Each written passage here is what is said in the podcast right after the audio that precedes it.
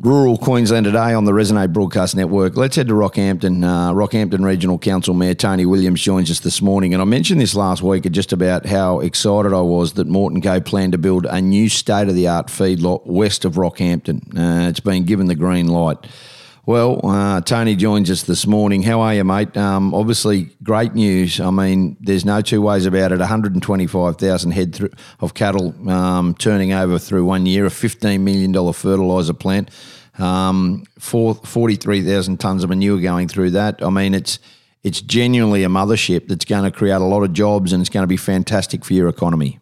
Yeah, no, Ben, uh, good morning to you and all your listeners, mate. Um, yeah, you, you, say you're excited. I'm over the moon. It's a, it's a great announcement and one that really does uh, solidify our standing as a, the beef capital of Australia. Um, we welcomed uh, Charlie Mort and uh, Stephen O'Brien here last week to uh, to join them in their announcement of the uh, their investment into the region. So, um, like you mentioned, it's a, it's a major feedlot and one there that we see as a, a great great opportunity to to not only um, you know for our meat processors and uh, and uh, being the beef capital, their reasoning that they moved into this area was because of the large um, herds that we have in the CQ region, which is over three million uh, cattle. So you can you can understand the uh, the reasoning around um, wanting to set up uh, business here. So uh, we, um, we we really do welcome them to the beef capital and look forward to you know further investment in in the years to come. The big thing about it is that I can see about it is that it's sort of like, well, why has it taken so long? Um, I mean, you've got to have investors, you've got to have people that write, but a feedlot of this proportion, you know, that's open to outside, you know, and, and people being able to sell there. I mean, we know that Goonoo is around, and there are other big feedlots around, but this is a, a phenomenal thing. Mort and Co have been very strong, and we know what Grassdale looks like, and for them to replicate um, sort of something of the similar size and, and and looking at it out of Rockhampton is an important part of the puzzle, isn't it? Yeah, that's right, and uh, you know I think it's just uh, you know credit to the Mort and Co team. It's it's one that they've they've looked to that investment and see what that means. Um, you know, expanding from from what their current operations are and other other feedlots around the region, but it, it is something there that we've uh, we've all had smaller feedlot uh, locations here, but uh, this is a, a, major one and one that we can see, um, you know, great uh, potential for the economy with uh, with over 31 million to the local uh, economy, but over 53 million to the regional economy. So, um, you know, that's a fantastic investment in uh, in the industry and one that uh, really does uh, solidify their position. and we're we're, we're, very happy to to work with them and, and, what that means. There's even opportunity to to look at the animal waste and and create val- yeah, value value adding onto their uh, their uh, organic fertilizers. So uh, that was something that I was interested in, and um, you know, hope, hopefully we can work with them to to get that plant off the ground as well.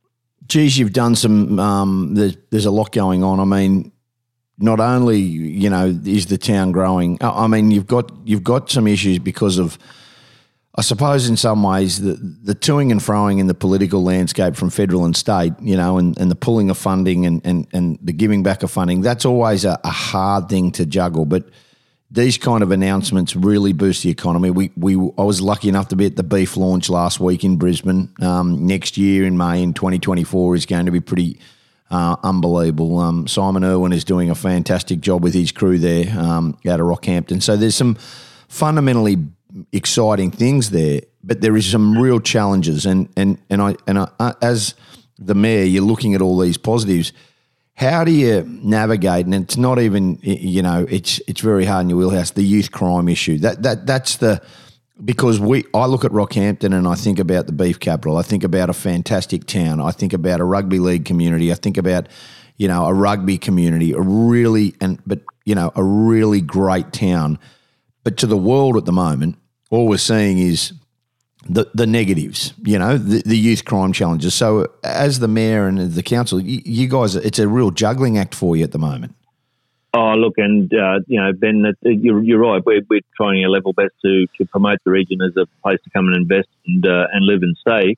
Um, but these, these, you know, this youth crime thing, it's, it's not only local to Rockhampton, it's across the state, but yeah. uh, we we're, we're not uh, we're not any different to, to, to the problems that that's facing at the moment, and that takes all levels of government to work together and uh, and look for a solution because it's not going to happen overnight. There's no silver bullet. It's it's a way that they they all need to pull together and uh, and find a solution for that. But uh, no, we we we got lovely people, born and raised in Rocky. I, I know what uh, what you talk about, and you know, people. Are, there's friendly people in the town that, uh, and we're trying our best to um, to, to build the tourism. Uh, you know, with Mighty Fitzroy and uh, and what we say we're working with beef, and uh, it's it's something there that um, yeah is dragging us back, um, which is not what we need to be focused on. We've got to really promote uh, you know as a destination for you know visitors to the area, but uh, for our locals as well. They need to be safe in the streets, and uh, you know I'm keen to work with uh, both levels of government to to achieve that. Um, you know the, the political argy bargy is uh, you know the higher levels of government. I try not to get involved in that too much, but uh,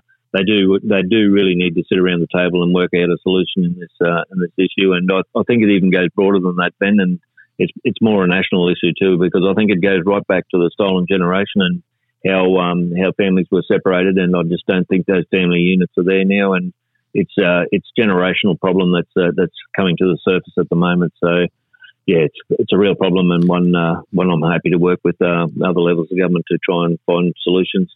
I understand how full on at the moment uh, it is for you. The wind farm situation um, and the proposal has got a lot of people up in arms, and I understand it, it's a juggling act. Where are we at with that? And like people listening to us uh, across rural and regional Queensland, they're interested because there's really two sides of it. Um, we understand the government's desire to push forward with renewables. We understand that, but the fact is that there's not a lot of legislation around it. Means that uh, that can that can happen anywhere. And as the mayor, you, have got to try and keep everybody on side. I understand that. Yeah. As a council, where is that at? I mean from a political landscape, there's really two divided parties on this and, and two opinions on it.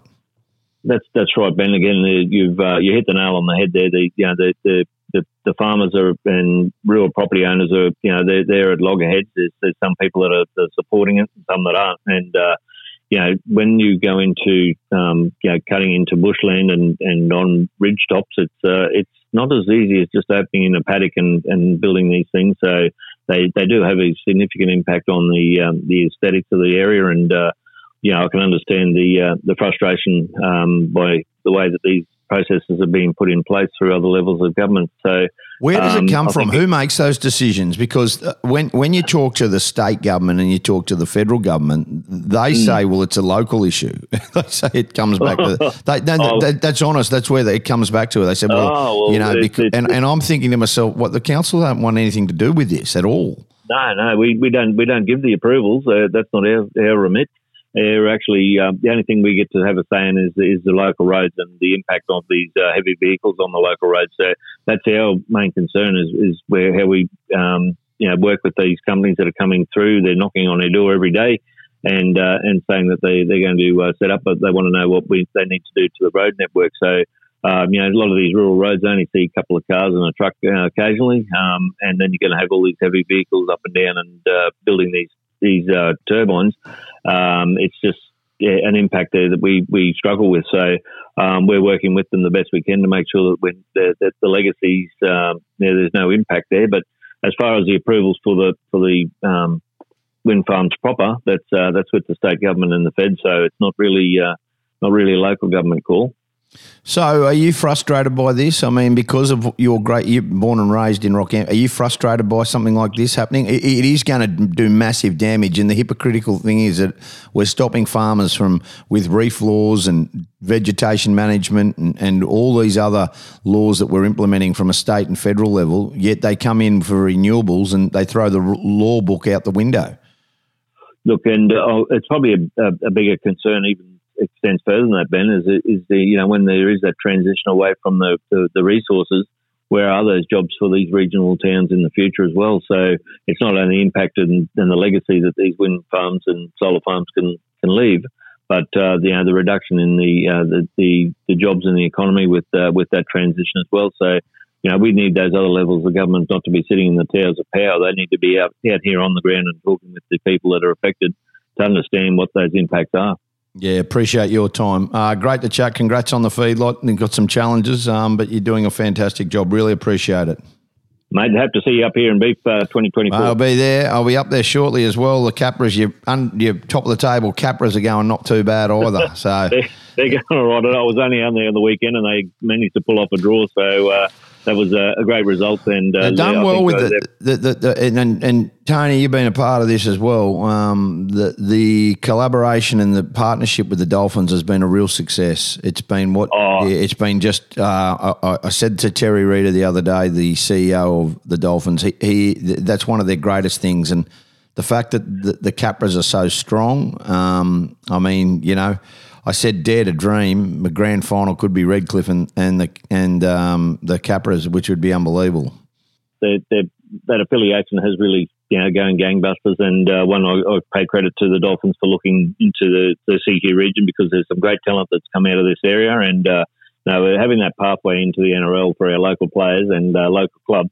It really is a uh, you know a, a, a dream come true, so to speak, there, Ben, because it's been a long time where they've they've been in the, the CQ Cup and the Queensland Cup, and uh, it's just one where they they've, they've always been outshone by the uh, you know those clubs with the NRL players coming down and, uh, feeding into them. So it's it's leveled the field out a bit, and uh, it's great to see uh, we're in there within the competition um, going well this year. So Yeah, look forward to uh, seeing how they go through, and uh, yeah, keep an eye on that. Good on you, Tony Williams, Regional Rockhampton Council Mayor. Appreciate your time this morning.